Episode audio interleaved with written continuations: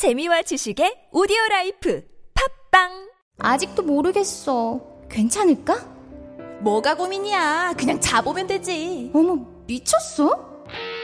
미치지 않았습니다 2주간 실사용 후 불만족 시 환불 가능한 쇼앤 침대니까요 고객 만족을 향한 끝없는 노력 믿을 수 있는 딴지마켓의 신강자 침대에 대한 고민은 쇼앤 침대에 맡기시고 여러분은 꿀잠만 누리세요 이젠 고민하지 마세요. 누워본 몸에게 물어보세요. 편안함을 파는 사람들 쇼앤 침대 딴지마켓에 있습니다 주권자로서의 책임을 다합시다. 옛날에는 왕이 똑똑해야 나라가 편했습니다. 지금은 주권자가 똑똑해야 나라가 편하지 않겠습니까? 추종하는 시민에서 참여하는 시민으로 스스로의 위상을 바꿉시다. 시간의 벽을 넘어 광장이 시민들에게 전하는 노무현 대통령의 이야기 대통령의 말하기 위시다 마우스 엄마, 나 가게 안 하고 싶은데. 너 너 너 가게 해봤니? 너 음식 만들어봤니? 인테리어는? 집기는? 일할 사람은? 운영은? 가게 자리는? 세금은? 너 돈이 있니? 나는 요술램프 몬스터 셰프다. 네가 원하는 모든 것을 들어주마. 맛집의 맛을 똑같이 만들어 주실 수 있어요? 맛뿐만 아니라 돈과 청음의 모든 비법을 알려주겠노라. 야하! 이젠 걱정 고민 끝. 네이버 검색창에 몬스터 셰프라고 쳐주세요 상담 문의 02-458-8838 몬스터 셰프 엄마 가글 했는데 입에서 뭐가 나왔어 어, 그거 올리덴탈 체크 가글이라 그런겨. 지금 쓰고 있는 가글 사용 후 확인해 보셨나요? 무색소, 무알콜, 무계면 활성제의 올리덴탈 체크 가글은 쉽게 나온 입안의 이물질을 눈으로 확인할 수 있습니다. 딴지마켓에서 판매 중입니다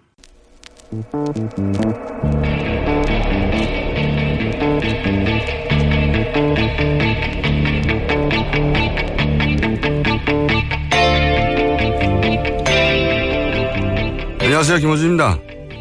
안종범 전 수석의 업무 일지에 30 플러스 30이라는 숫자가 적혀 있었습니다. 지난해 박근혜 대통령이 현대 정몽호 회장을 독대한 후 지시한 내용을 받아 적은 건데요. 현대차 그룹이 미르와 K스포츠 재단에 각각 30억씩 낸다는 뜻입니다. 박근혜 대통령은 정경련이 나서고 기업이 동의해 자발적으로 출연하는 것이 두 재단이라고 했었습니다. 저는 정말 궁금합니다. 자신의 입으로 직접 재벌 총수들에게 돈을 내라고 해놓고 언론에 보도되는 수석 회의에서는 그게 다 전경련이 자발적으로 낸 거라고 거짓말할 수 있는 능력. 그 능력은 어디서 온 걸까요? 남들이 모르는 곳에서 기록이 남지 않을 곳에서 조용히 은밀히 하는 게 아니라 영원히 자료로 남을 자리에서 어떻게 그럴 수 있을까? 저는 정말 궁금합니다. 어떤 거짓과 모순도 본인이 말하면 사람들이 굳게 믿을 거라고 생각하는 걸까요? 그 이유를 아시는 분 있으면 답 좀 알려주세요. 김호준의 궁금증이었습니다.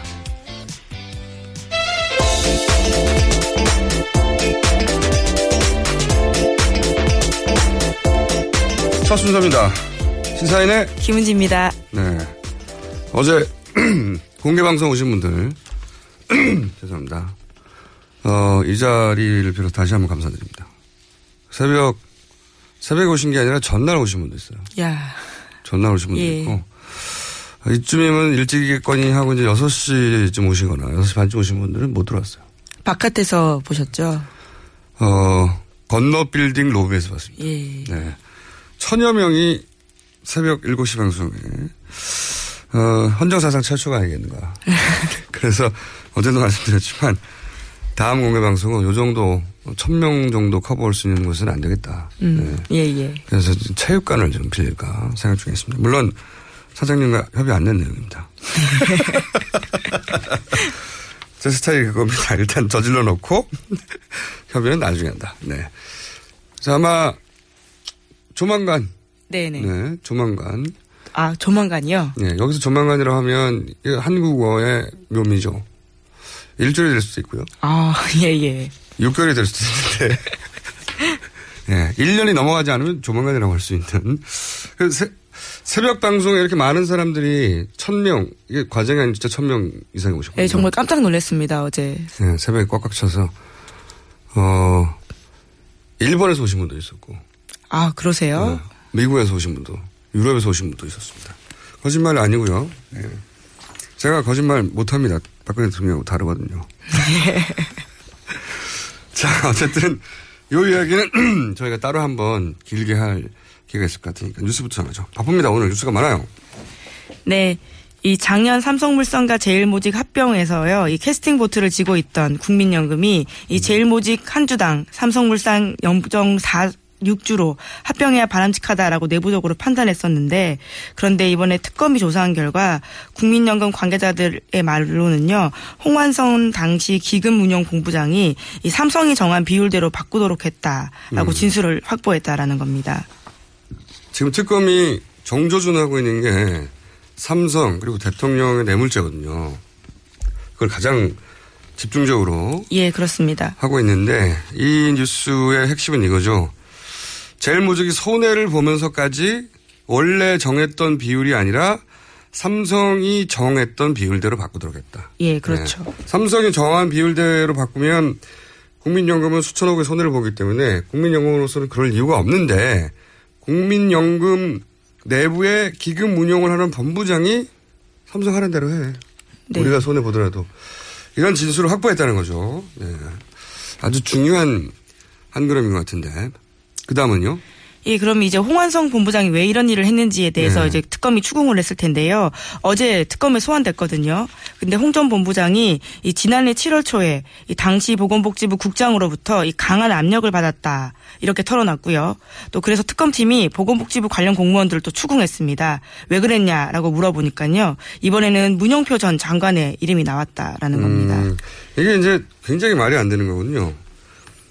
국민연금의 운영은 국민연금이 결정합니다. 보건복지부가 사- 아, 보건복지 산하이긴 하지만 보건복지부가 투자에 대해서 뭘 알아요? 예, 개입하지 않죠. 예, 예. 그래서 이건 국민연금의 투자 결정에 보건복지부가 개입하는 것은 여태 단 한 번도 없던 일이에요. 이게 벌어졌다 이거지. 그렇죠. 벌어져서 공무원들한테 물어봤겠죠 특검에서 아니 왜 보건복지부가 국민연금 투자 결정에 개입하냐고 물어봤더니 공무원들이 결국은 아니 보건복지부 장관님이 그렇게 하라고 했다고. 예. 요 다음 뉴스가 또 있겠죠 당연히. 예, 그렇습니다. 그러니까 또 이제 또 특검이요, 문영표 장관을 불렀습니다. 전 장관을요. 어제 불렀었는데요. 이 처음 올 때만 하더라도 참고인 신분이었습니다. 이제 그런데 계속 수사하던 중에요. 이 신분이 피의자로 전환이 됐고요. 예, 오늘 새벽에 긴급 체포됐습니다. 아, 빵빠라빵. 예. 어 이게 진도가 많이 나갔네요. 예, 특검 굉장히 잘하고 있어요. 예, 사실- 빨리 빨리, 예. 예, 이게 가다가 걸릴 대목이 되게 많거든요. 기본적으로 연금 관계자들을 추궁하다가 이런 진술을 받아내기도 쉽지 않고 예. 그리고 거기서 보건복지부 장관의 이름이 나기도 쉽지 않고 그러다가 보건복지부 장관을 긴급 체포하기도 쉽지 않은데 쭉 나갔어요. 한 번에. 이렇게 되면 이제 정부 사이드에서 정부 사이드에서 어, 삼성 합병을 철저히 지원했다고 하는 증거, 증언 그렇죠. 예. 그리고 피의자가 나온 셈이고 그럼 장관은 또 왜 그랬냐고 묻게 되겠죠. 예, 장관이 이제 그런 고백을 그다음- 또 하게 되겠죠. 그 다음 순서는 장관 당신이 이걸 다 책임지고 뇌물죄로 예. 30년 갈래? 이거- 이거로 이어지겠죠. 아, 이 대목에서 특검에게 박수를 보내고요. 요 다음 순서는 당연히 장관을 그 자리에 보낸 사람. 그렇게 예. 말하도록 한 사람. 이 끝에는 당연히 임명권자인 대통령이 있을 수밖에 없기 때문에 이 뉴스는 정확하게 대통령을 겨냥하고 있는. 겨냥한 뉴스입니다. 예, 예. 그리고 이제 삼성 쪽도 물론 조사하겠지만 한쪽 사이드 정부 사이드에서는 진도가 크게 나가고 있다. 박수를 보낸다. 다 함께 박수를 보내자. 네. 자 다음 순요. 예, 이 JTBC가 어제 세월호 다음날 이 대통령 사진에 관련해서 또 보도를 했는데요. 2014년 4월 15일 사진에서 보이지 않던 이 자국이 17일에 발견됐다라는 겁니다. 그러니까 세월호 참사 당일 또는 그 전날에 이 해당 시술이 이루어졌을 가능성이 제기된다라는 보도입니다. 저도 이 뉴스를 봤는데 굉장히 꼼꼼한 어, 보도였어요. 그러니까 15일 날에는 자국이 안 보인다. 근데 17일 날에는 보인다. 네. 근데 15일 날 오전에는 회의가 있었거든요. 예, 그렇습니다. 그러면 이제 남은 시점은 15일 날 오후에 시술을 했거나 16일 날 오전에 우리가 의심하고 있는 16일 날 오전에 시술을 했거나 둘 중에 하나밖에 없는 겁니다. 지금 나온 것이. 네. 굉장히 좁혀졌어요. 근데 물론 이제 이 다음은 시술을 시술을 한 것은 거의 분명해 보이기 때문에 17일 날. 예, 멍자국이 있다라는 거죠. 네. 근데 17일 날은 어 진도를 간 날이거든요. 네. 17일 날. 예, 사고의학과 진도 체육관을 찾았습니다. 그러니까 이날 시술하기는 어렵다고 보면 결국은 이제 17일이 아니라 16일 오전 혹은 15일 오후 특정된 거죠. 기간이. 그리고 그게 시술과 관련이 있고 근데 하필이면 김영재 의원이 16일 날 네. 수요일마다 휴일인데다가 그 실, 실, 저도 무슨 기법은 잘 모르겠는데. 뭐 리프팅이라고 하는 것 같습니다. 예. 김영재 예. 의원의 특기인 실거, 실로 하는 뭐 시술이라고 예. 하는데 연결 고리는 굉장히 탄탄하고 언제냐? 김영재 의원이 15일 날 뭐 했는지와 16일 날 뭐 했는지를 파악하면 되는데 16일 날 행적이 지금 불분명하잖아요. 예, 본인 주장으로는 골프장을 갔다라는 건데요. 뭐 여전히 좀 의문이 많이 남고 있죠. 네. 그래서 이 교집합을 만들어 보면 어, 뭐, 뭐지 않은 것 같은데요. 예. 다만 그 장소가 어디냐가 이제. 자, 여기까지 하고요. 다음 순요. 이 블랙리스트 관련된 뉴스 전해드리면 이 유진용 장관이 인터뷰를 좀 했습니다. 그 관련된 뉴스가요. 김종 전 차관이 체육 관련해서 인사청탁을 했고 그것을 거절하자 다음 날 김기춘 실장한테 전화가 왔다라고 하는 건데요. 여기까지는 저희가 월요일 날 전해드린 이거 하다만, 하다만 보도인 것 같다고 KBS. 예, 그렇습니다. KBS가 먼저 보도한 거예요. 여기까지는. 예. 그런데 여기서 이제 그 전화를 받은 당사자가 나와서 얘기를 하는 거죠. 예, 증언하기 그. 시작한 거죠. 네. 예. 뭐이 부분을 확인해 주기도 했고요. 이제 그런 다음에 이제 김 실장에게 자기가 이거 아니다라고 거절을 하자 굉장히 당황하면서 이것은 자기 뜻이 아니다. 이렇게 이야기를 했다라는 음. 김기춘 겁니다. 비서실장이 예. 인사 청탁을 했는데 예. 여기서 당시 장관인 유진용 장관이 아니 이 사람 안 된다고 하니까 김기춘 비서실장이 이 인사 이 인사 청탁은 자기 뜻이 아니다. 예, 자기 뜻이 아니다. 자기가 이렇게 하고 싶어서 하는 게 아니라고 말한 거죠. 예. 그럼 누가 이걸 시킨 거냐? 그 얘기도 하죠. 예, 유진용 장관이요. 그래서 뭐라고 이야기를 하냐면 최순실이 누군가를 통해서 김기춘 의 입을 움직인 거죠. 이렇게 이야기를 합니다. 그러니까요. 제가 이제 KBS 보도 월요일 날 나갔을 때, 아, 이건 하다만 보도라고. 여기에 최순실의 이름이 빠졌다고. 그리고 김기춘 전 비서실장의 명령을 할 수 있는 박근혜 대통령이 빠졌다고. 네. 이상한 보도라고. 그러면서 아마도 이 사건을 취재하고 보도하고자 했던 KBS 기자들과 그리고 박근혜 대통령과 최순실 이름은 빼고자 했던 데스크의 사이 어떤 갈등이 만든 반쪽짜리 기사다, 이거. 말씀드린 바가 있는데 이 사건을 취재하고 보도한 기자들은 알고 있었던 거예요, 이 내용을. 네. 그러니까 이 내용을 어, 보도하기도 했겠죠. 그러니까 KBS가 아직 정상 작동하지 않는다 는 방증이라는 의미에서는 주시 뉴스라고 보고 그렇다는 의미는 정부가 아직 작동한다는 뜻이죠. 네. 이 힘을 영향력을 미치고 있다. 네. 뭐. 박근혜 대통령이 직무 정지가 됐다고 해서 그 박근혜 대통령이 유지했던 기조, 뭐, 언론에 영향을 미치고 하는 김희춘 전 비서실장을 통해서 그렇게 했던 것이 여러 차례 제 다이어리, 김영환 민정수석의 다이어리를 통해 예, 예. 드러난 그 힘이 아직도 작동한다는 겁니다. 예. 그런 의미에서 주신 뉴스라고 보고요. 이것은 제가 보기엔 KBS 이 사건을 취재한 기자에게 물어봐야 된다. 다른 기자들이. 왜 기사가 반쪽짜리로 나갔냐고. 그러면 거기서 다시 뉴스가 나올 겁니다. 라는 의미에서 주신 뉴스다. 다음 뉴스는요? 예, 이 동아일보 보도인데요. 이 문학의 블랙리스트 최순실 작품이다라는 제목의 기사인데 이야, 재밌네요. 예, 이 특검이 파악한 바로는 이 블랙리스트 작성의 메커니즘이 나왔다라고 하는 건데 이 시작이 최순실 씨 그리고 박근혜 대통령 김기춘 전 비서실장, 정무수석 비서관실 이렇게 진행되는 흐름이라고 하는 거고요. 이 여기에 블랙리스트 작성에는 국가정보원도 동원됐다라는 의혹이 있어서 수사하고 있다고 하고요. 또이 최순실 씨 자신이 이 미르재단과 플레이그라운드 등을 통해서 문화 부분 사업을 하지 않았습니까? 네. 이제 여기에 대한 장애물들을 치우는 데 있어서 이 블랙리스트를 도구로 사용했다라는 지적도 나오고 있어서 수사하고 있다라는 겁니다. 그 전형적인 그 우리 많은 사람들이 예상해왔던 전형적인 루트, 패턴이 특검에 의해서 파악됐다는 게 중요한 거죠. 그러니까 음, 예, 예. 김기춘 전 비서실장은 어 공안 공안통으로서 본인이 보기에 좌파 네. 여기서 본인이 좌파라고 하는 것은 사실은 좌파도 아니고 본인이 하는 정부를 비판하면 다 좌파인 거죠 이분한테는. 예. 시사인도 좌파 언론에 들어갔습니다. 저- 일곱 개. 네. 예, 예. 그 정부를 비판하면 다 좌파로 들어가는데 예. 그 사람들을 막는 고자 하는 김기춘 비서실장의 어, 공안적 방식 그리고 이제 최순실 씨가 자기 사업하는데 걸거치는 거죠. 예. 이 사람 그러면 이 사람 좌파로 꽂아서 블랙리스트에 올린. 다음에 예. 어, 지원도 못하게 하고 어, 사업을 못하게 버려서 제거해버리는. 예. 이두 사람의 이해가 맞아 떨어진 거죠. 근데 이제 출발 지점이 블랙리스트조차 최순실 씨였다는 게 예, 이번 특검에 파악한 바. 네, 이거는 기자들이 찾아낸 게 아니고 특검이 파악한 바입니다. 네.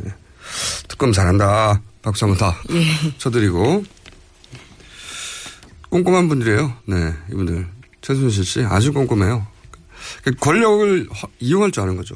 어떻게 하면 자기가 이익을 챙기는데 방해가 되는 것들을 싸그리 제거할 수 있을지 꼼꼼하고 영리한 이런 부분에선 대단히 영리한 그건 이제 박근혜 대통령이 있으니까 가능한 거죠. 다 치워주는 거죠. 박 대통령이 예, 예. 예. 자, 다음 순요. 예, 반기문 총장 관련된 뉴스입니다. 아, 네. 반갑습니다. 네. 예. 반 총장이 지난 22일에 새누리당 충청권 의원들을 만났다고 하는데요. 이제 그 자리에서 봉하마을 방문을 검토하고 있다 이렇게 밝혔고요. 또 노무현 전 대통령 서거 뒤 한동안 노 전 대통령 묘역이 있는 봉하마을을 찾지 않았다라는 야당의 이 비판을 의식한 것으로 보이는 행보라라는 겁니다. 음, 반기문 사무총장의 뉴스가 나왔으니까 저희가 잠시 어, 음악 깔아드리겠습니다. 거목이어라 단군의 자손 반기문 아니, 저 이러다가 사전 선거 운동에 걸리는 게 아니죠. 거목 반기문 예 예. 아니, 이제 이 노래가 사장되기 너무 안타깝다 보니까 앞으로 짧게 짧게 전해드릴게요. 이렇게. 그 이제 비판이 신경 쓰이시나 봅니다. 이분이 서거 때 한동안 찾지 않은 게 아니고 2년 동안 찾지 않았거든요. 네. 사실 바쁘니까 못 올 수도 있어요. 그러면은 어, 우리가 메시지를 보내거나 영상으로 메시지를 보내거나 네. 얼마든지 방법이 있거든요. 방법이 있는데 이분은 어떤 메시지도 어떤 발언도 또는 뭐 어떤 형식의 조문 행위도 하지 않았어요. 예. 그리고 2년 있다가 왔는데 본인이 왔다 간 것을 알리지 말아달라고 부탁을 했고. 그렇죠. 예. 뭐 비판 충분히 할 수 있죠. 왜냐하면 당신 정치적 민감해서 그랬다고 할 수 있는 건데 아 그럼 이분이 정치하고 관련된 행위는 전혀 하지 않는구나 라고 생각하더라도 돌아가신 거 이게 무슨 정치 행위가 아니잖아요. 그렇죠. 그 정치 행위는 전혀 하지 않는구나 하려고 생각하다가도 김종필 전 총재를 만났잖아요. 네. 예. 그래서 이게 대, 여기에 대해 비판할 수, 비판할 여지가 많고, 그 부담이 된 것 같죠? 예. 자, 다음 순요. 이 반 총장 관련 뉴스 하나 더 전해드리면요. 이 개헌 관련해서도 발언을 했다라는 겁니다. 이 개헌 의사를 묻자 반 총장은 1987년 체제는 수명을 다했다. 대선 전에 개헌이 어렵다면 정권 초기에 개헌을 해야 한다. 음. 이 한마디만 보더라도 이제 여권과 주파수를 맞추고 있다는 게 저- 드러나는 거죠. 네. 그게 잘못됐다는 게 아니라, 어, 주파수를 거기다 맞추고 있다. 자, 다음 순요. 예, 이 동아일보 보도인데요. 이 최순실 씨가 독방에서 생활하면서 온갖 특혜를 받고 있다라는 겁니다. 이 뭐 첫 번째 특혜부터 말씀드리면요. 일반 수용자들은 식료품 구입 등에 있어서 이 영치금 한도가 4만 원이거든요. 하루에. 그런데 최순실 씨는 제한을 받지 않았다라는 거고요. 이제 그래서 한 번에 한 병밖에 살 수 없는 생수도 최순실 씨는 두세 개, 뭐 혹은 필요할 때마다 구입했다라는 거고요. 게다가 스스로 공황장애 있어서 청문회 못 나간다. 이렇게 이야기했었는데 그러면 독방 쓰는 게 규정에 어긋나거든요. 이제 그런데도 최순실 씨는 독방을 쓰고 있고요. 그래서 이러한 특혜를 이 외부에 알리려고 했던 또 다른 수용자 A 씨가 이 걸려서 교도소가 이감되기도 했다라는 뉴스입니다. 어, 여기, 여기 대해서는 제가 좀 할 말이 많네요. 저도 이제 구치소, 서울구치소 소장실에 들어가 본 적이 있어요. 네. 들어가 본 적이 있는데, 왜냐면은 정몽주 전 의원이 아, 예. 예, 그때 수감됐을 때 면회를 못하게 하는 거예요. 저 저만 저랑 주진우 기자만 면회를 못하게 해가지고 이런 방법을 써도 안 되고 저런 다른 사람은 되는데 안 돼서 결국은 어 그때 당시 이제 그 구치소를 방문했던 법사위원장 네. 법사위원장 힘이 막강하거든요. 법무부 산하 있잖아요. 예, 교정은 예, 그렇습니다. 네. 법사위원장하고 몇 분의 의원들 오셔가지고 부탁을 했어요. 좀 우리 좀 보게 해달라고. 그런데 법사위원장이 말해도 못 만나게 하는 거예요. 이유가 뭔지 아십니까? 교정에 방해가 된다고. 우리가 정봉주 의원을- 전 의원을 만나는 건 교정에 방해. 그분이 원래 교정이 안 되는 분이에요. 안 되는 분인데 어쨌든 구치소장이 못 만나게 했고 못 만나게 한 데는 법사위원장을 뛰어넘는 힘. 예. 사실은 정권의 의지가 반영된 거니까 이것도 정부가 아직도 작동하고 있다는 증거 중에 하나고요. 하려고 하면, 하면 얼마든지 할 수 있거든요. 청문회 18명이었지 않습니까? 예, 한 방에, 아, 예, 예, 청문회요. 예, 예. 소장실 넓습니다. 거기서 하면 돼요. 의지만 있다면. 혹은 적견장도 따르고요. 변호사 만나는. 그리고 이제 종교활동도 하거든요. 네. 이게 장소의 문제가 아닌 것이고 기본적으로는 아직도 어, 정부가 작동하고 있다는 반증인 거죠. 네. 자 여기서 끊으려고 했는데 급하게 안민석 의원한테 연락이 왔어요. 네. 무슨 급하게 하실 말씀이 있다고 해서 저희가 짧게 한번 연결해 보겠습니다. 안녕하세요. 네, 안민석 의원입니다. 의원님 웬일로 갑자기 아침에 전화를 하셨습니까? 최순실 그 국정조사 청문회 지금 못 세우고 국정조사 끝나게 생겼잖아요. 그렇죠. 최순실 없는 최순실 청문회가 되고 있습니다. 예, 그리고 이제 그저께 최순실 감방에서 간담회한 걸 끝으로 국정조사가 마무리되는 분위기예요. 네. 예정됐던 5차 청문회를 마쳤고 또 연말 연시 들어가고 1월 15일 날 국정조사 시한이고 네. 그래 참 어, 걱정스럽고 답답한 마음에 네. 어떻게 하면 최순실을 끌어낼 수 있을까 고민을 하다가 어제 네. 우리가 교통방송에서 김성태 의원님하고 네. 직권상정을 그 정세현 의장님께 요청하기로 약속을 했지 않습니까? 어제 오전 방송에서 이렇게 하셨죠. 그럼요. 네. 그 시청 애청자들과 국민들에게 약속을 한 건데 이걸 지켜야죠. 그래서 저희들이 어제 오후 2시에 정세현 의장님을 만났어요. 아, 방송 끝나고 가서 만나셨군요. 예. 네네, 네, 만났습니다. 네. 그래서, 어, 정세현. 의장님 하시는 말씀, 네. 의장님 하는, 하시는 말씀은, 음, 취지는 공감하나, 네. 지금 보수신당 아직 원내대표가 없어서, 네. 직권상정을 의장께서 하시려고 그러면 이제 각 당의 합의가 있어야 되거든요. 네. 이걸 합의를 할 수 있는 지금 보수신당의 대표가 없어서 상황이 좀 안 좋고, 두 번째는 시간이 촉박하다. 네. 내일이 이제 올해 본회의 마지막 날이고, 내일이 이제 마지막 기회예요. 그래서 그렇죠. 오늘이 이게 이제 골든 타임인데, 그래서 정승희 의장님께서 이제 그런 우려를 말씀하셔서 일단 돌아갔고요. 네. 근데 이제 음 어제 오후 오후 한 그 이후에 3시 한 서너 시경에 보수신당에서 주호영 원내대표 선출이 되었어요. 그렇군요. 예, 그랬죠. 그래서 제가 다시 예, 의장 측에 보수신당 원내대표가 선출되었으니까 네. 예, 좀 진행을 해주십사 그렇게 이제 부탁을 드렸거든요. 근데 아직 그분들. 그분들이 창당을 하지 않았기 때문에 원내대표를 미리 선출한 것이 아직 원내대표가 있는 건 아니지 않습니까? 어, 그런 대표성이 있는 거죠. 대표성을 네, 인정하고. 예, 그럼요. 네. 어제 원내교섭 단체도 등록을 했으니까는요. 그래서 오늘 중이라도, 음, 사당의 대표들이 모여서 음. 내일 이 최순실 강제 구인법을, 어, 직권상정하기로 합의만 해주면은 이게 사실 국회가 부끄러운 거거든요. 최순실 청문회에 최순실 씨를 구치소가 반대한다고 해서 못 세우는 거는 정말 말이 안 되는 건데 물론 구치소의 뜻이 아니라 현 정부의 뜻이겠죠. 그런데 그런 방법이 있다고 지금 말씀하시는 거죠.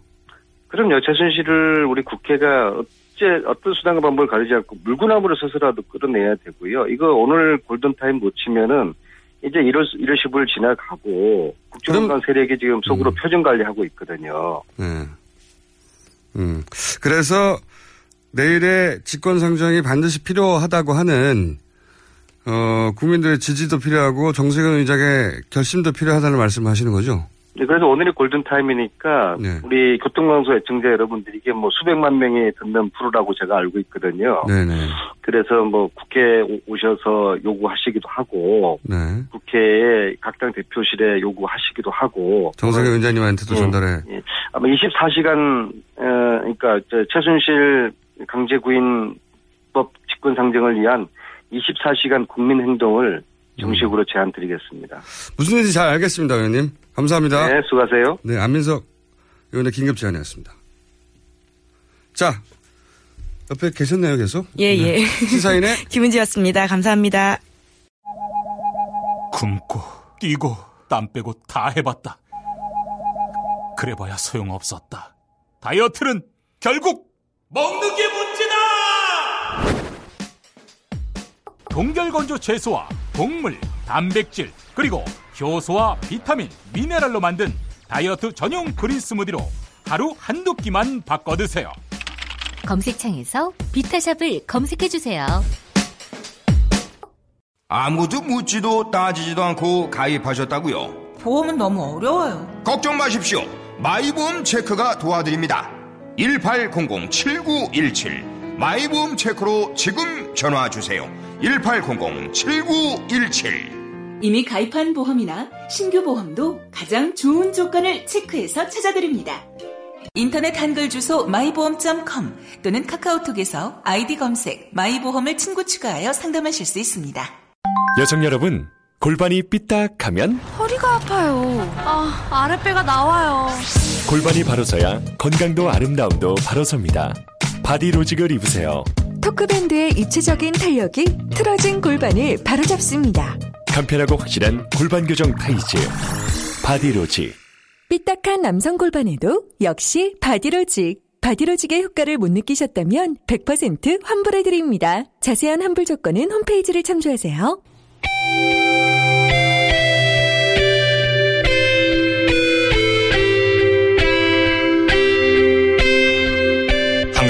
나라를 생각합니다.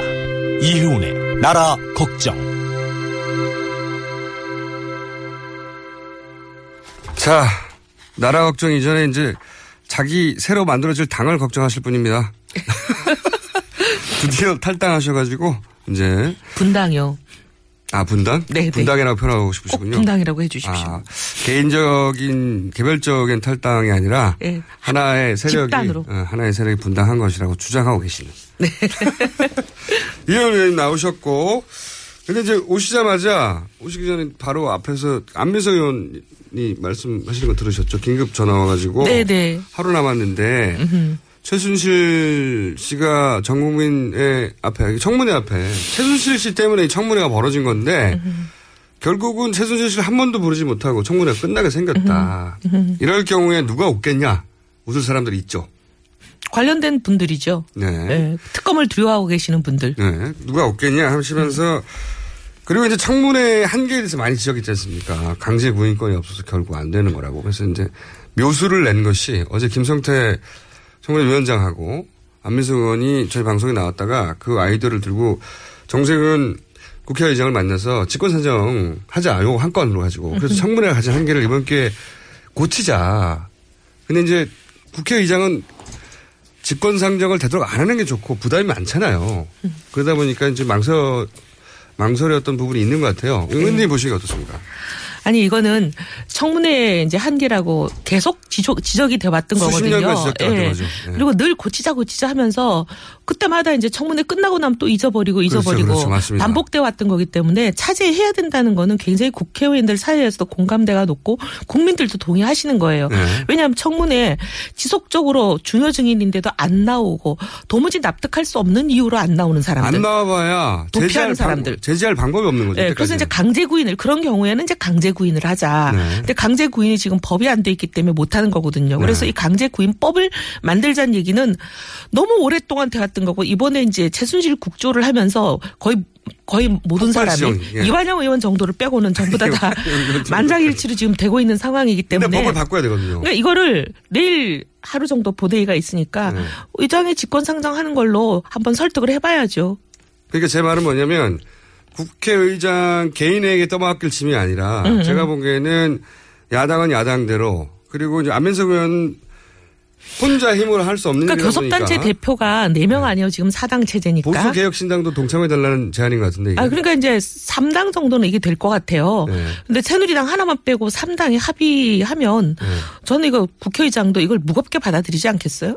그러기도 음. 하거니와 국민들한테도 알려야 되는데 시간이 너무 짧다 보니까 긴급 새벽에 전화가 온 거거든요. 안민석 음, 의원님. 의원님도 어, 저는 이건 나서고 싶어요. 나서고 싶으세요? 예, 왜냐하면 저는 사실 이제 구치소가 둘이었잖아요. 서울교도소, 서울구치소, 남부구치소. 예. 저는 정호성 안종범을 이제 신문하러 가는 팀에 속해 있었어요. 그래서 네네. 최순실 팀에 속해 있지를 않았는데 네.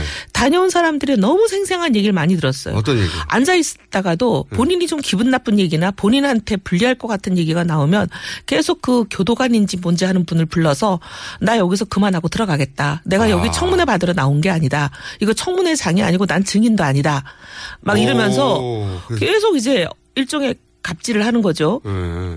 갑질을 하다가 나중에는 구치소 안에서조차. 아 구치소 안에서조차. 청문위원 앞에서조차. 예, 처음에 이제 청문회원들이 갔는데도 몇 시간을 기다리게 하고 안 나온다고 버텼잖아요. 네. 근데 이제 그것도 보면 굉장히 여러 가지 의혹이 생기는 게 구치소장이 용인해 준 거죠. 이게 이제 그렇게. 음. 법무부 장관한테 허락을 받는 것 같다는 거예요. 의원들이 전부 보기에는. 당연히 그렇겠죠. 처음에는 분명히 이제 위원장 한 사람이 핸드폰을 가지고 들어가는 걸로 다 합의하고 그다음에 이제 증 저기 최순실 씨도 나오기로 그렇게 다 합의를 해놓고는 갑자기 이제 막 직원들이 우왕좌왕하면서 어디론가 전화를 하고 그 지휘관이 담당자죠. 네. 담당자가 밖에 나가서 전화를 한참 하고 오더니 안 된다. 뭐 이런 식으로 나오고 음. 핸드폰 하나로 했던 거 전부 다 안 되고 핸드폰 절대 절대 안 되고 국회의원들조차 핸드폰을 다 뺐다는 아. 예. 거기는 그래도 핸드폰 갖고 갈 수 있는 정도로 됐지. 우리 남부구치소는요.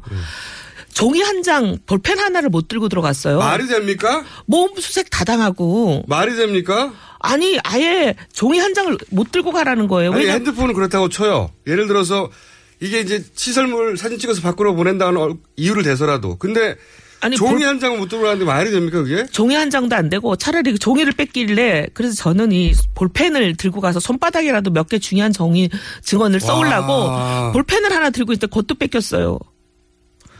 진짜 말 이게 이거는 그러니까 구치소 완전히- 단위에서 결정할 수 있는 게 아니에요. 아니요, 아니요. 절대. 그리고 중간에 최순실 씨 경우 그 있었던 구치소는 얘기를 들어보면 중간에 계속 그 전화를 어딘가 하더니 나중에는 이제 소위 말하면 교도관이라 그러나요? 그 왜 이렇게 어 일종의 security guard 같은 무장 사람들. 교도관. 어, 이렇게 까만- 무장 까만- 까만, 까만- 옷 입고 예, 무장하신 분들 그런 분들이 막 우르르 들어와가지고 거의 국회의원들을 일종의 신변의 위협을 느낄 정도로 압박을 한 거예요. 구치소 내에 폭력 네. 사태가 발생했을 때 네. 죄수들 제압할 때 예. 출동하는 사람들이거든요. 일종의 폭력으로 제압하시는 그런 네. 분들, 그런 분들, 이제 위력으로 하시는 그런 분들이 쫙 그 와가지고 국회의원들? 국회의원들을 아니 둘러싼 거예요. 국회의원들을 예. 지금 처- 최순실 만나러 음, 뭐, 왔는데 예, 예. 이거는 구치소장이 결정할 수 없는 일입니다. 아니, 그러니까 밖에 나가서 감이요. 구치소장이 밖에 나가서 계속 누군가와 전화를 하고 그러고 와서는 처음에 합의했던 모든 거를 다 깨고 안 된다 그러고 뭐 다 뺐고 종이 한 장도 안 된다고요? 예. 그러니까 뭐든지 기록해서 가져 나갈까봐. 그분들의 증언을 기록해서 갖고 나갈까봐 야. 그런 것 같아요. 그랬는데 아니 이 얘기를 왜 그때 다 가셨던 분들이 왜안 한 거죠? 부끄러웠나 보다. 안 물어봤겠지. 근데 이제 네. 왜냐하면 그렇게까지 모욕을 당하고 어떻게 보면은 국회의원들이 그냥 김갑순 김갑돌이 아니잖아요. 네. 그러니까요. 국민의 대표 아니에요. 네. 근데 국민의 대표가 이런 모욕과 능멸을 당해야 되냐 하는 자괴감이 들었지만 그래도 국회의원들은 어쨌든 최순실을 보고 증언을 듣기 위해서 그 모든 걸 감수하고 들어간 거예요. 모욕을 감수하고. 들어갔는데도 계속 앉아서 불성실한 답하고 엉뚱한 소리하고 무슨 백을 믿고 그러겠습니까? 아, 누구겠어요. 이- 우리나라에 백은 하나밖에 더 있나요? 근데 그러더니 야. 결국 나중에는 중간에 어, 약속한 시간 동안은 얘기를 하기로 했는데 화장실 간다고 그러면서 이제 계속 화장실을 가겠다고 버텼대요. 네. 화장실은 못 가게 할 수 없는 거 아니에요. 네. 그분이 진짜 화장실을 갈 절박한 상황인지 그렇죠. 아닌지 이쪽에서 알 수도 없는 거고. 예. 그래서 화장실을 다녀오시라 했더니 안 들어오는 거예요. 화장실 갔다가. 안 들어왔대요. 그래서 왜 안 들어왔나 나중에 알아보니까 기다리다 기다리다 아예 본인은 이쪽으로 일종의 청문을 하기로 한 장소에 오지 않고 화장실을 핑계로 빠져나가는 걸로 빠져나가 애, 버려요. 애초에 얘기가 돼 있었나 보군요. 뭐 그런 일부터 아니, 너무 기가 막히게 구치소장을 청문회장에 불러야 되겠네요. 다음 사무소장에. 그러니까 이게 지금 법무장관과 다 연결이 돼 있는 거 아니냐. 왜냐하면 이 구치소 안에서 일어나는 CCTV도 없는 곳에서 일어나는 일을 실시간으로 정확하게 알고 있더라는 거예요. 음, 이거는요, 제가 보기에는 음. 다음 청문회 이제 어쨌든 15일 남았지 않습니까? 예, 그래서 저희가 이거는 강, 아, 그리고 저기 15일이라는 것도 국회가 정한 룰이기 때문에 국회가 합의하면 바꿉니다. 얼마든지 연장이 가능해요. 아니 이거는 예. 직권 산정해야 되겠네요. 강제 구인해야 됩니다. 그리고 그 조혁대나 이런 사람들 하는 거 보세요. 그리고 분명히- 한 번 더 부르면 구치소장 꼭 부르세요. 구치소장 왜 예. 그랬냐고. 당신 권한이 어디까지인데 왜 그랬냐고. 아니 누구- 그리고 누구랑 기가 막힌 통화했냐고. 거는 그 조혁대 같은 특검에 고발하세요. 예.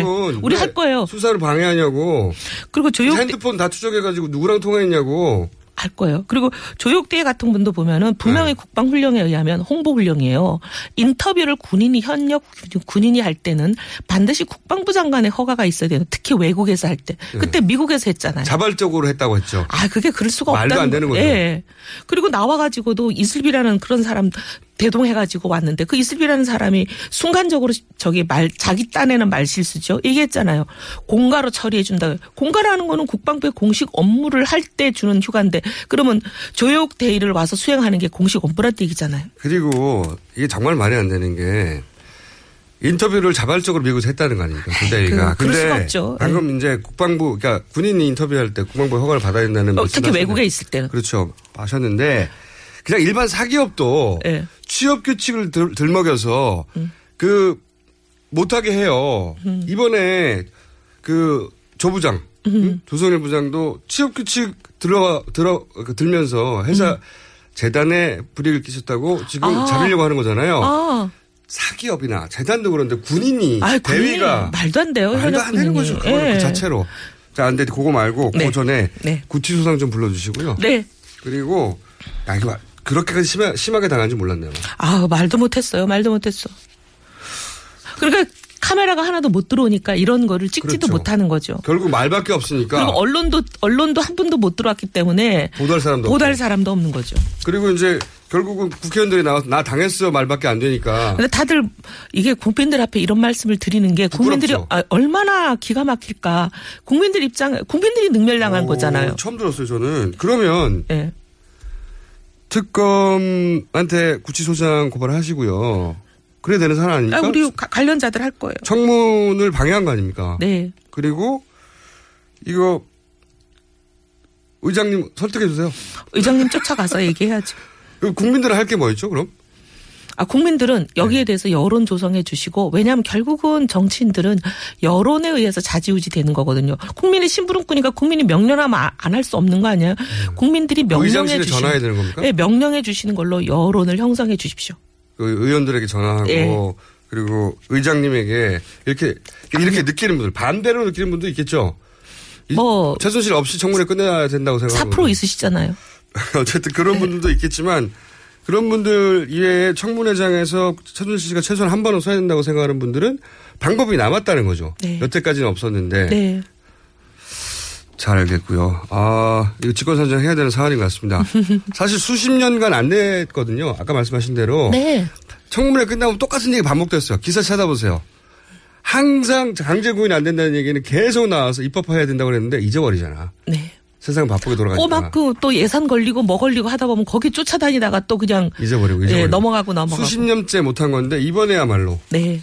이번에야말로 아직 기회가 남았다. 마지막 기회가. 자, 그 얘기를 하고 조윤선 전 장관 서초에서 본인과 경쟁을 했던 분이라 참 제가 말씀드리기가 어렵습니다. 어려웠기 때문에 네. 팩트만 말씀해 주세요. 네. 의견을 빼- 빼고 팩트만. 왜냐면은 블랙리스트 의혹이 팍 터져버렸는데 유진용 장관 당시의 장관이에요. 사실은 당시의 장관이 입 다물어 버리면 이게 이제 입증하기 굉장히 어려운 부분인데 정황만이지. 유진용 장관이 나와서 그랬다. 내가 지시 받았다. 나, 나 받았다라고 말을 해버렸어요. 그리고 그 이거 어디서 만들었냐 문건 보고 얘기했더니 정무수석실에서 만들었다 하더라. 네. 당시 정무수석실은 수석이 조윤선 수석이죠. 그러니까요. 어, 수석이 모르고 만약에 이런 문건이 만들어졌다. 지금 본인은 본 적도 없고 모른다는 거잖아요. 음. 그럼 형법 122조에 의한 직무유기죄에 해당하는 거예요. 직무유기는 싸니까. 아니요. 직무유기도 그렇게 가볍지는 않아요. 형법이니까. 어쨌든 음. 여러 가지 말을 했어요. 바보냐? 뭐 이런 음. 조윤선 어, 지금은 장관이죠. 모른다 아니 근데 바보냐 그리고 또뭐한 가지 이제 하고. 납득이 안 되는 것 중에 하나는 그러면 왜 문체부 장관 집무실에 있는 멀쩡한 컴퓨터 사용 연한도 끝나지도 않고 아직 멀쩡하다는 그 컴퓨터를 급하게 교체를 했을까요? 하드 하드디스크를 교체했다는 게 네. 발- 밝혀졌죠. 근데 하드디스크를 교체한 지금 변명이 새로 장관이 부임했기 때문에 새로 교체했다. 장관 부임할 때마다 연한 넘지 않은 하드디스크 교체하는 적도 없고 정부 규칙이 네. 우리도 이제 일종의 국회라는 공공기관 안에 있잖아요. 네. 그거 안 해줍니다. 안 해주고 예. 그다음에 더 기가 막힌 거는 9월 5일에 부임했는데 왜 11월 초에 두 달이나 지나서 하드 하드 디스크를 교체했을까? 그러면 딱한 가지 부임과는 상관없는 거죠. 한 가지 가능성이 있죠. 음. 두 달 동안 아무 일도 안 했다? 컴퓨터를 한 번도 쓰지 않은 거죠.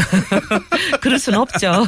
그런데 그러면서 오늘 나온 신 새로운 뉴스가 뭐냐면 네. 이런 겁니다. 이제 유진룡 장관이 굉장히 큰 그 빈 빈 구석을 메꿔줬어요. 음, 본인이 장관이었기 때문에 나한테 전화 왔어. 음, 하라고. 야, 김기춘 전 비서실장한테 전화 왔어. 뭐 이런 쭉 얘기하다가 이런 얘기를 했어요.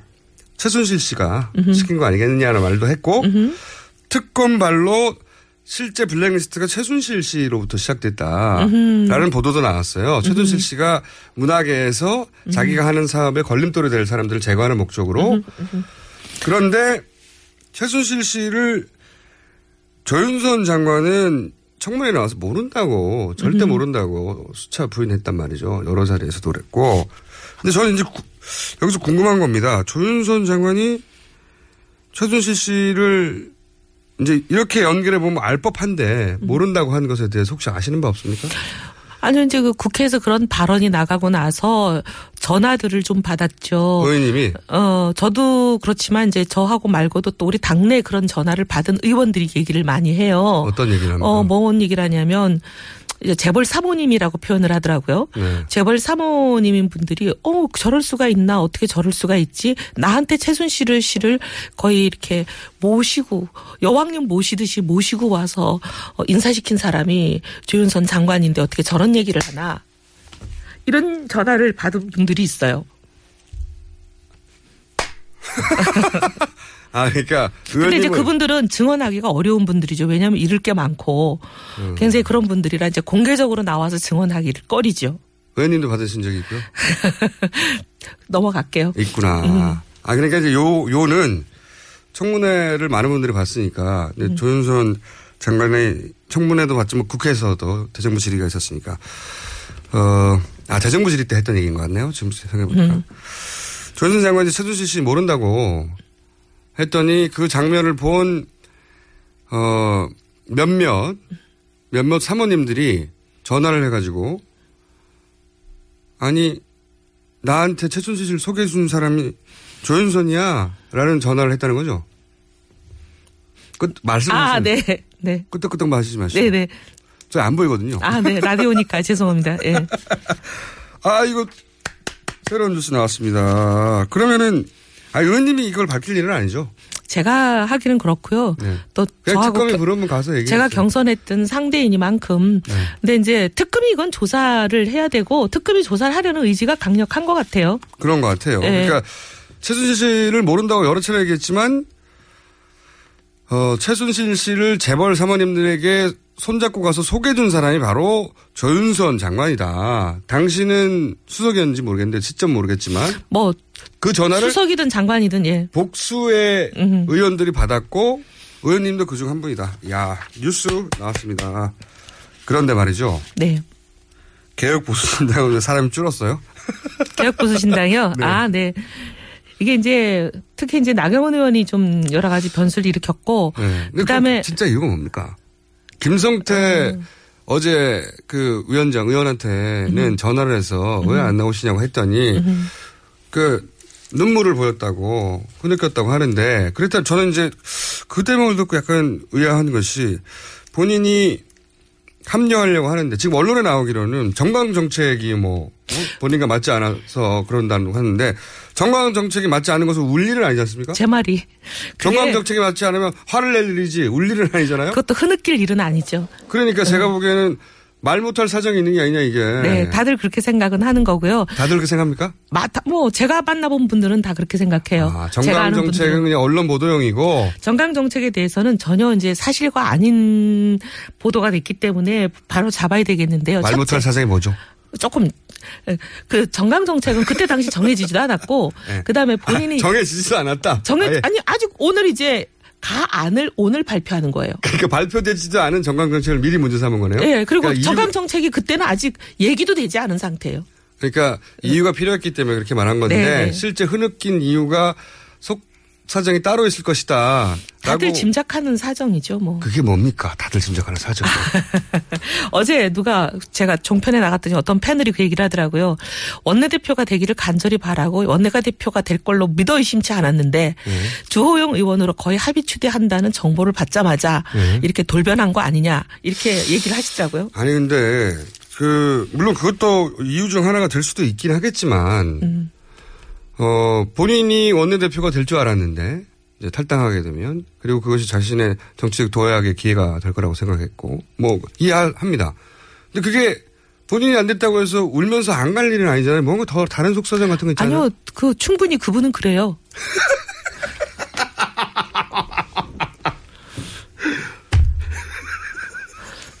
음, 많은 그런 일들이 있었습니다. 그동안. 의원님 너무하시네. 아, 제가 너무하는 게 아니라 그런 일들이 꽤 있었기 때문에 아? 다들 놀라지 않죠. 그래요? 네. 그 본인이 원했던 정도의 뭐 대표성이나 화제성이나 혹은 자리가 아니면 그렇게 한 발 빼기도 하고 물러서기도 하고 등 돌리기도 그 하고 그랬나요? 원내대표를 선정하는 과정에서도 조금 해프닝이 있었습니다. 아. 왜냐하면 이제 그 시- 우리가 새누리당 안에 있을 시절에 원내대표를 누구를 내느냐 하는 문제가 있었는데 1순위, 네. 2순위로 저희들이 거의 거의 공감대가 있는 분들이 있었거든요, 후보가. 네, 따로. 그러니까 1순위, 2순위가 이분들이 왜 안 하려고 그런지 속사정을 들어보니까 이 나의원이 와서 계속 울면서 본인이 하겠다. 예. 확실해요? 늘, 울면서? 늘 많이 울어요. 늘 많이 울어요? 예. 아, 이런 중요한 그래서 이제. 그래가지고 왜 이- 울었을까요? 이제 나라를 구하고 싶은 마음이겠죠, 그냥. 예. 네. 그렇게 생각합니다. 네. 그래서 하여튼 이 두 분이 어, 안 하는 상황이에요. 안 하고 아, 그러니까 원래 원내대표로 그 지금 분당파 네. 분당이라고 할게요. 분당했으니까 이미 음. 어, 가칭 개혁 보수신당 분들 중에 내정됐다고 생각할 분들이 있었는데 나경원 의원이 찾아와서 울면서 뭐 내정이라기보다는 이제 많은 사람이 이 사람들을 추대하고 싶다. 음, 한 사람도 그런 있었는데 사람들이 있었는데 어쨌든 안 됐고 울면서 예, 그래서 나중에 건 이제 그 혼자 하겠다고 나섰을 때 이제 회의에서 김성태 의원으로 제가 들었는데 김성태 음. 의원 등등이 네. 막 화를 내면서 고래고래 고성을 질렀다고 들었어요. 왜요? 나의원 하면 안 된다. 하면 우리가 선거 진다. 음. 근데 왜 이렇게 개인적인 생각 때문에 전체 우리 이 당에 굉장히 중요한 일을 어그러뜨리려고 하느냐. 이런 취지로 본인이 마구 화를 냈다고 저한테 그러셨어요. 김성태 아, 의원이. 김성태 의원이. 네, 근데도 이제 막지 못해서 너무 속상하다. 음. 근데 어쨌든 이번에 속사정도 같이 합리하지 않는 속사정도 정가 정책이 아니라 어, 본인 개인적인 뭔가 이유가 있을 개인적인 것이다. 이유가 있을 것이다. 네. 저는 사실 뭐 이런 거 생각했었거든요. 계속 등장하는 그 어떤 압력, 외압 이런 게 있지 않았을까 생각했는데 그것이 있을 수 있을지 없을지는 모르겠지만 그것도 뭐 가능성이 있을진 모르겠지만 어쨌든 그렇게. 사람들이 지금 가장 많이 생각하는 이유는 그 아까 원내대표 건이에요. 사람 그 국회의원들끼리는 예. 속사정을 잘 아는 분들끼리는 자 이혜원 의원님 많이 터트리고 가시네요 오늘 돌아가셔서 어 의장님에게 정세균 의장님에게 음. 어, 관철시켜 주십시오. 이원 의원이었습니다. 감사합니다.